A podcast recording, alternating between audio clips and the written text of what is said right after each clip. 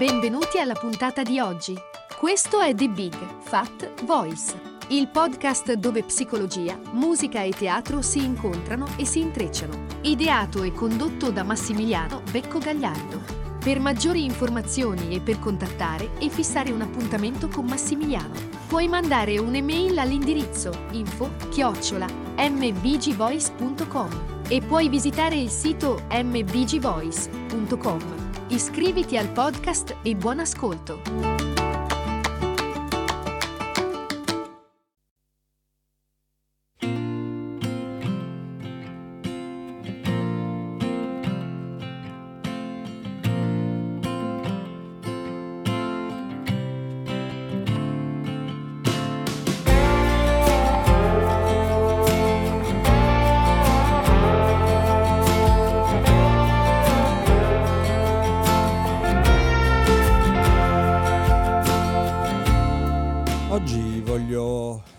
Arrivare a parlarvi eh, di un pensiero che ha davvero della, della magia in sé.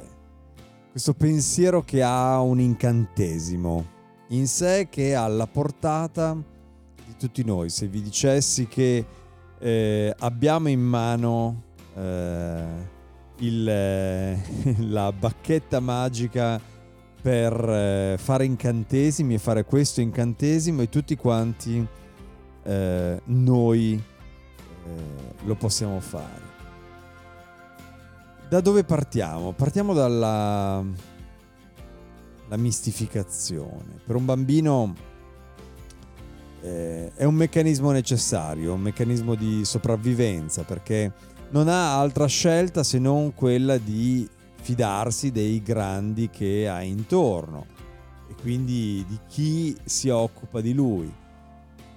Restiamo nella mistificazione anche da adulti perché siamo incapaci di vedere magari e di valutare la realtà che ci circonda in maniera chiara perché magari siamo ancora nel mondo della fantasticazione attraverso gli occhi del bambino. Beh, ehm, invece di guardare la realtà magari in modo obiettivo, cosa che sicuramente fa paura ed è estremamente dolorosa, preferiamo rimanere nella speranza e finiamo col restare delusi di continuo perché alimentiamo le nostre aspettative. La mistificazione è un tratto tipico dello stato mentale del bambino e dell'essere umano. Per anni, eh, dopo che l'idealizzazione magari va in pezzi, eh, ci muoviamo nella direzione opposta, quindi riducendo magari al minimo eh, i rapporti con eh, la famiglia, eh, con eh, la società, magari mh, mm, con i nostri condizionamenti, con quelli che abbiamo riconosciuto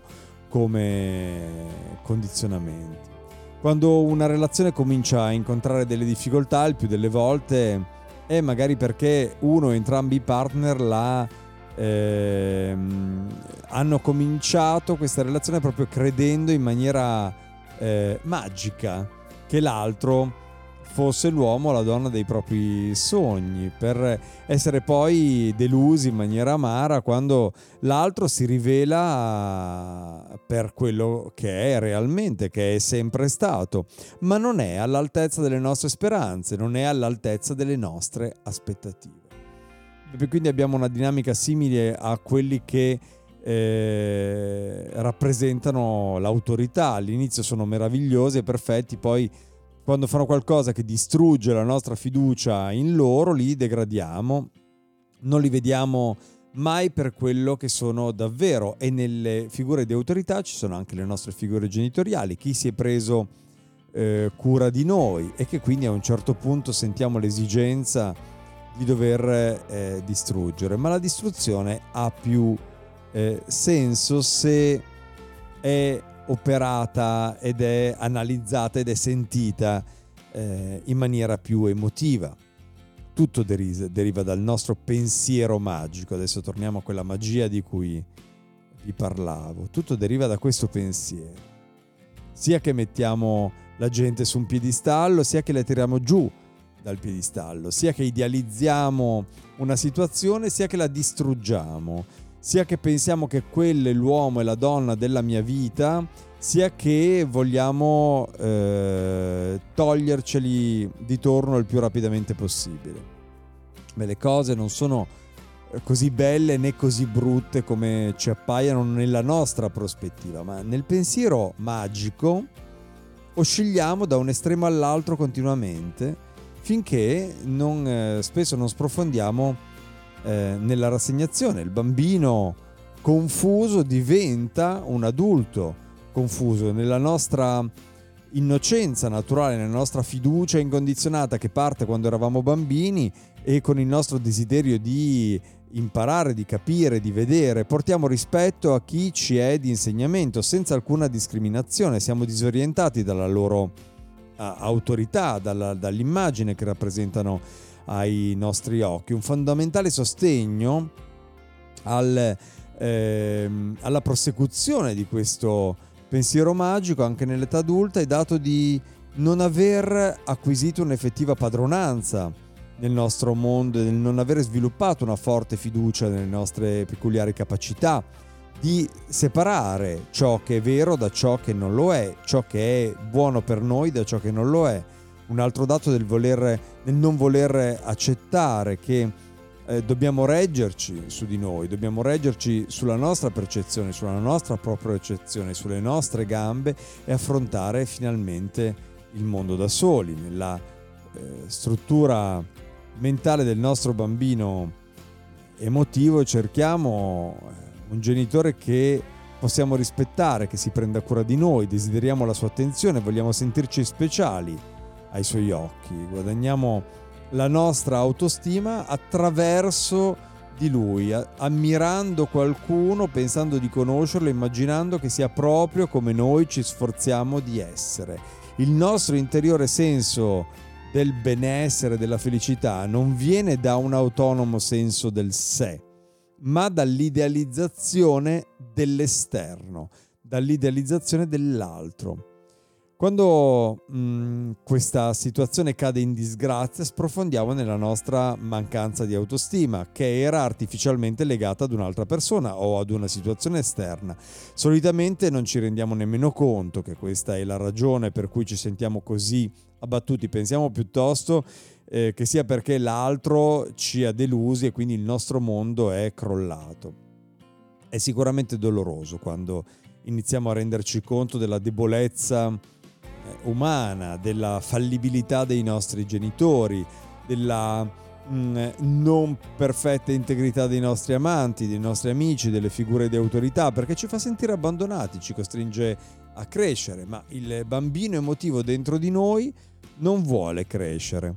Per questo spesso accade che ci sentiamo ingannati se l'altro non è all'altezza delle nostre aspettative, allora cerchiamo qualcun altro da idealizzare che prenda quel posto e che riempia il nostro vuoto interiore. Non lo sottolineerò mai abbastanza. Probabilmente il modo più impercettibile in cui la mistificazione mostra se stessa è proprio nella nostra spiritualità, in un'area nella quale le nostre aspirazioni più profonde possono incontrare la nostra, come si può dire, la nostra cecità. Questo perché siamo connessi magari a forme di passione, di talvolta diventa fanatismo, violenza in, alcune, in alcuni casi. Eh, anche quando si parte da eh, motivi spirituali e comunitari. Eh, vorrei proprio chiudere questo, questa, la magia di questa possibilità di scelta con un pensiero di Osho che dice sii te stesso, soltanto te stesso, semplicemente te stesso e ricorda stai correndo un grande rischio. Quando dichiari di essere semplicemente te stesso non appartieni ad alcun branco, ad alcun gruppo. Quanto più pericolosamente vivi, tanto più vivi. È possibile vivere in un solo istante l'intera eternità sei proprio tu a viverla con totalità, rischiando tutto e ogni cosa. Queste parole mi impressionano sempre molto. Quanto più pericolosamente vivi, tanto più il pericolo del sentirsi senza rete, il pericolo del dire mio padre è un uomo, mia madre è una donna, prima di tutto, prima di essere mio padre, prima di essere mia madre. Il mio amante, la mia amante, mio marito, mia moglie sono uomini, sono donne prima di essere nel ruolo che hanno assunto e che io ho consentito loro di assumere. Quanto più pericolosamente viviamo, tanto più siamo vivi.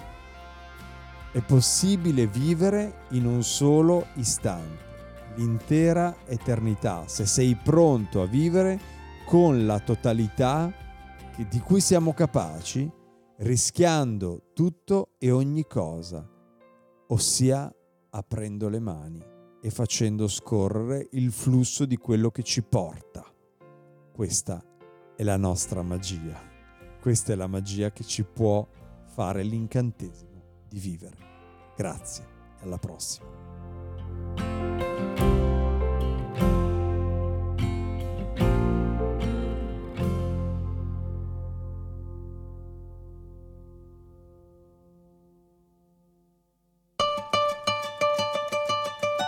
Hai ascoltato The Big Fat Voice, il podcast dove psicologia, musica e teatro si incontrano e si intrecciano. Ideato e condotto da Massimiliano Becco Gagliardo. Per maggiori informazioni e per contattare e fissare un appuntamento con Massimiliano, puoi mandare un'email all'indirizzo info chiocciola mbgvoice.com e puoi visitare il sito mbgvoice.com. Iscriviti al podcast, grazie per l'ascolto e arrivederci alla prossima puntata.